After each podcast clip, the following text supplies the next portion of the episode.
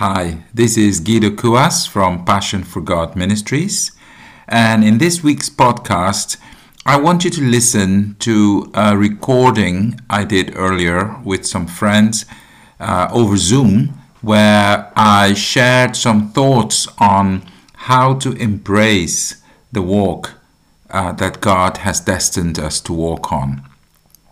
And um, sometimes the walk is not easy and sometimes you wonder why why do i have to go this way? Why did these things happen to me? Why do i have to fight so hard? Why do i have to struggle sometimes? And this uh, talk that, that i had with uh, some people on zoom is lifted from the video recording. And so the audio may be slightly inferior to what you're usually used to because it's over zoom but it's still perfectly understandable. And I want to apologize for that, but I thought that recording was worth sharing with you. And I do hope that you will pick out some useful um, revelations, useful pearls of wisdom out of it that you can incorporate in your own life. And I want you to listen carefully and I want you to ask the Holy Spirit to speak to you. It's one of those important things that um, we all need to learn is how to um, not fight against God, how not to work uh, against what the Holy Spirit is trying to do in our lives. Sometimes things that seem bad are actually for our good. It's like what we tell our children, you know, eat your greens. Sometimes may not be what you want. Uh, the child may want some ice cream or some sweets, but no, eat your greens because that will give you nutrients that help your body, that will help your body develop and be strong for the road ahead. And that is sometimes how the Holy Spirit is dealing with us. We are having to embrace some things sometimes that we much rather not not have uh, have to embrace, but it is vital for us to discern what the Holy Spirit is doing in our lives. So please listen, and I hope the Lord bless you as you listen. God bless you. Um, yeah, our, there we go. The recording has started. Um, so, so yeah, I, I was thinking a lot about uh, you know the being on a, on a journey that, that we are all are at different uh, stages, different areas, and um, it's nothing different than what uh, you know the, the, the Christians in the Bible experience that too. There is the process of sanctification, and that is what you're going through. That's what I'm going through, because sanctification is the process of actually looking like Jesus, being like Jesus, behaving like like Jesus. It takes a lifetime. Um, some people uh, do not get to finish that process, and you know they, they may die before. They may get saved today and die tomorrow. So that also, if you think about it logically, it will help you understand why God does not deal with you on the basis of how good you are, how perfect you are. Because if so, then what happens with this poor guy who got saved today and tonight he may die? He, he only had sanctification for what, half a day? Um, you know, how does that work? You see? But it, again, we go back to scripture in Hebrews 10 where it says, The moment you accept Christ, you've been made perfect. That's all that counts before God. But for our effectiveness here on earth, our, our efficiency here on earth, um, we need sanctification. But not for me to go to heaven, not for me to have the favor of God on my life, not for me to to see Him face to face that's dealt with the moment I accept Christ. I'll be made perfect legally. I'm clothed with the righteousness and the victory of Jesus, and God deals with me as if I were Jesus. And so it helps us then that the, the reason why some of us will um, have to uh, struggle here on earth and, and conquer things is because for others to come to know Christ, we need to be like Christ. Right? So, you know, you you all have heard probably of churches falling apart when when one, one of the leaders or both leaders fall into sin or stop believing or start teaching wrong thing, the church can fall apart. I mean, how are the lives of those believers affected? You know, um, I I remember my first Dutch church I, I was in. Um, the uh, that's that's the church where I tell the story about this um, this black lady, this Suriname lady dying. She contracted cancer. No matter how hard they prayed, she died. That was like my first year in that church. And then God showed me when I asking him why, how can this be? And he showed me the situation that was in the church, and and it unfolded quite rapidly after that. That they had like an elder council and they didn't like the pastor's wife particularly. But but by uh, you know by by logic too, they didn't get on with the pastor, and so they. I caught them in the kitchen once making fun of the wife. Um, and she she wasn't there. They were just gossiping about her, and I just walked into like you know when you walk into like you think I shouldn't be here, uh, but I was there enough to hear how they were taking fun of this lady. She she was Irish, and she married a Dutch pastor, and she came and lived in Holland. She had to learn the language. So it mustn't easy for her, but her, her car, character too was quite different. So she didn't fit in with the Dutch culture, and um, so they they were making fun of her. You know, just I was shocked and after that, within weeks, if not months, then I got a, I got a message from the pastor saying that there is a special meeting on this week. So we went as a family, me and my parents who were in that church, and we went to this meeting. And in that meeting, they declared, the, the elder council has declared that they have rejected the leadership of the pastor and his wife. And they have a month to clear out. So they had a house that belonged to the church. Mm. They had to vacate the house. Um, and, you know, basically he was thrown out. Terrible, yeah. It was terrible. And that broke faith of several, including one. And that shows you, again, this is something that you can learn from to say the gifting does not make the man or the woman. It's your character and the, the, the depth of your faith of knowing Him. Um, because there was this lady in the church. This is another Suriname lady, a black lady. She was a prophetess. She was my first prophetess that I've ever seen. She would get incredible visions and prophecy. Almost in every meeting, she would stand up and share a prophecy. Amazing. Um, so for me, for her, for me, in my eyes, she was like, whoa, these knees. When this happened and they threw the pastor out, she fell apart. And she ended up going, this is a Pentecostal, spirit filled woman. She was so devastated, she joined the local Roman Catholic Church. I mean, I couldn't fathom that because I came from a Roman Catholic church. I got saved from that. How, after experiencing the Holy Spirit, the gift of prophecy, you can go back to a dead church.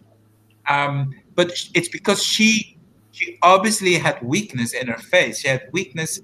She was looking not perhaps to God, but very much onto the church, the leaders. And when the leaders failed, her faith failed. See?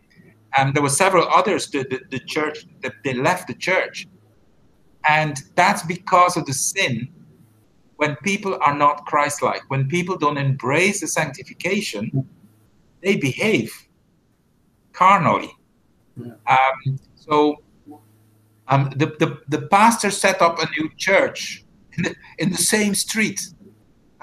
Further down the street, he bought a house and um, he he invited anyone who wanted to stand with him.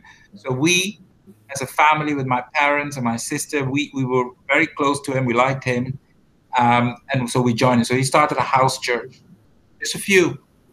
A lot of other people left the big church, didn't join him. They just went elsewhere, and the church was decimated.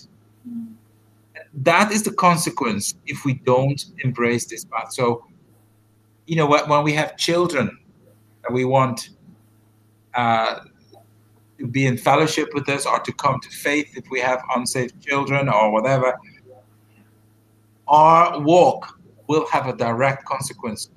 So if I give up now, who knows how it may affect my grandchildren? You know, if I say, oh, this is too hard, I can't go, I'm just going to join the local church here and sit in the back. You know, I'm not saying I'm going to walk away from Christ. I'm just going to sit in the church and deny my calling, basically. Um, how will it affect, you know, my children down? Um, and I was I was reminded of um, the word um, uh, of uh, in in Hebrews. Um, yeah, it's it's it's it's about a lot of people have done this. People that we've walked with, and they've walked away, and it's because they didn't heed this warning here in Hebrews four. Um, starting from verse six, I'll read from verse six. Hebrews four says, "Therefore, since it still remains for some to enter that rest." Since those who formerly had the good news proclaimed to them did not go in because of their disobedience, God again set a certain day, calling it today. This he did when a long time later he spoke through David, as in the passage already quoted Today, if you hear his voice, do not harden your heart. Yeah. And so, see, you can stay Christian, but you've hardened your heart. So God is speaking something to you about an area in your life that you need fixing, and you have the choice. Well, I think you, you, you have three options. You can say, Yes, Lord, I'll embrace this fight. That's what we talk about. Embrace the path or embrace the struggle that you need to go through to, to be sanctified. That's option A. Option two is saying, no, I don't like that. I stay as a Christian, but I'm camping here. I'm setting camp here. I'm not going to go any further. And so your destiny will not come to, uh, you know, all that God has for you will not come to, to pass. It doesn't mean you'll go to hell. It just means here on earth, your efficiency is slightly curbed or rather severely curbed, I may dare to say. Mm. Option three is those who actually walk away from God altogether at that moment and say, No, I take offense and I leave the church.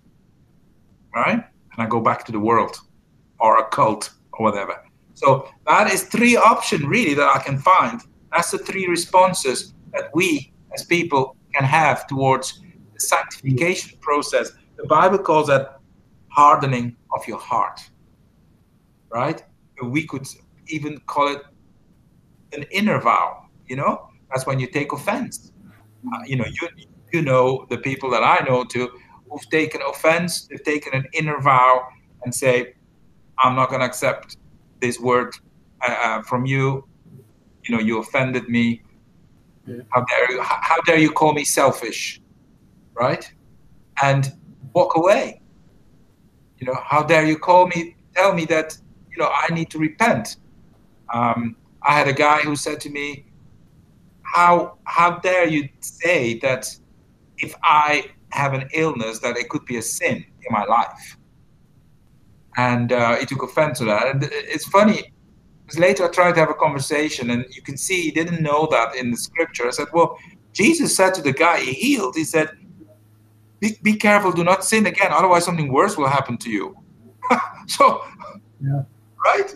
So I'm not saying all all diseases have, are linked with sin. I'm just saying if it is, you know, listen to the Holy Spirit, and if He points you that you need to repent, don't get offended. Or usually He uses somebody to come to you to tell you.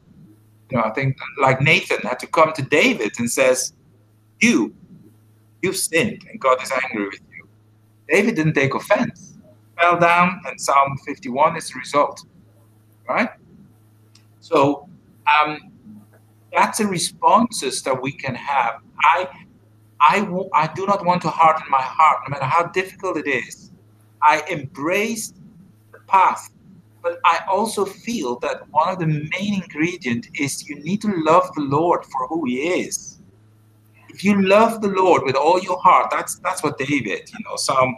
I mean, one of my favorite, if not the most favorite Psalm um, after 23 is Psalm 18, um, where he says, I love you, Lord, my strength. The Lord is my rock, my fortress, my deliverer. He's my God, my rock in whom I take refuge, my shield and the horn of my salvation, my stronghold. I mean, this is so untest- un Old Testament like. Um, I think he's the only person in the Old Testament that actually says, I love you, Lord. Yeah. It was unheard of. In the Old Testament is uh, I fear you, God. this is I love you, Lord. Yeah. and, and that's why he's called a man after God's heart. So we we need to what sustained me through my valley of the shadow of dark uh, of uh, death. Sorry, um, back in between 2007 to 2009 ish um, was the fact that I still love the Lord. I still was passionate for Him, for His name, for His fame.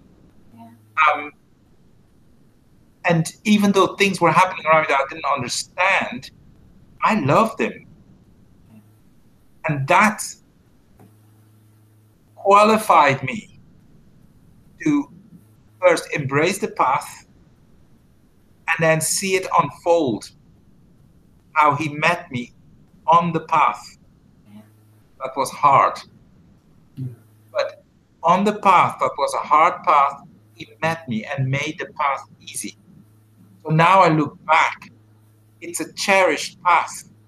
It's not a path where you say oh don't talk about me. Oh it's horrible. I won't even remember that. I actually look back at those times. That's the time i encountered him. You know you remember there's a there's a passage in the Bible where it says, you know, um, is it in Hosea or is it in Habakkuk? One one of those H minor prophets. But he says, um, I I um I, I, I will take you into the desert, and there you there you will sing again. And right, and that's what I experienced. It's like the desert was the place that became a place where I could sing. Intimate, intense um, encounters with God. Yeah. So you cannot teach this as a rule, as a law. So I don't want to teach and say, um, you know, excuse me, I, I don't want to teach and say, you just have to embrace the path and grin and bear it. What I'm saying is, if you love the Lord, it's not a grin and bear thing, right? It's No, uh, it's it's a, I cling to you, Jesus. The Mm. storm is raging all around me. I cling to you, and in you, in you, I find the eye of the storm, and there is peace. There, I am my best in you. Right?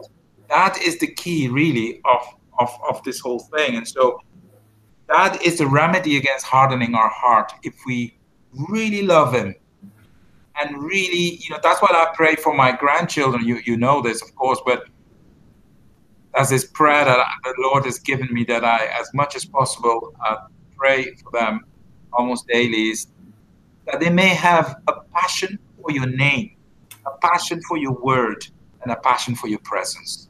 Yeah. Because I know if they have that, they'll be okay. Yeah. right? Because I have it.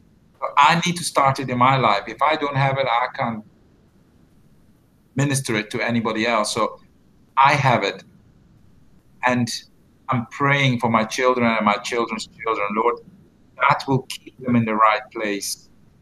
You know, um, lead them not into temptation, deliver them from evil, and give them passion in their heart for your name, for your word, for your presence. Right? Yeah. And uh, so, yeah, I just, excuse me. Um, so that is uh, what I, I, I, just felt that I may help you. That it's not um, an effort that you have to put in by yourself, but it is it is a passion in your heart that has to be awoken, and a passion for Him. If you if you love Him, then you can go through the darkest valley of the shadow of death, and you will fear no evil, for He is with you, and He will comfort you. Yeah. And you'll come out of the other side stronger and bigger and a better version of you. Right? That's right. Yeah. Amen. Amen. So that's what I wanted to leave you with. Well, this uh, this recording will um, serve.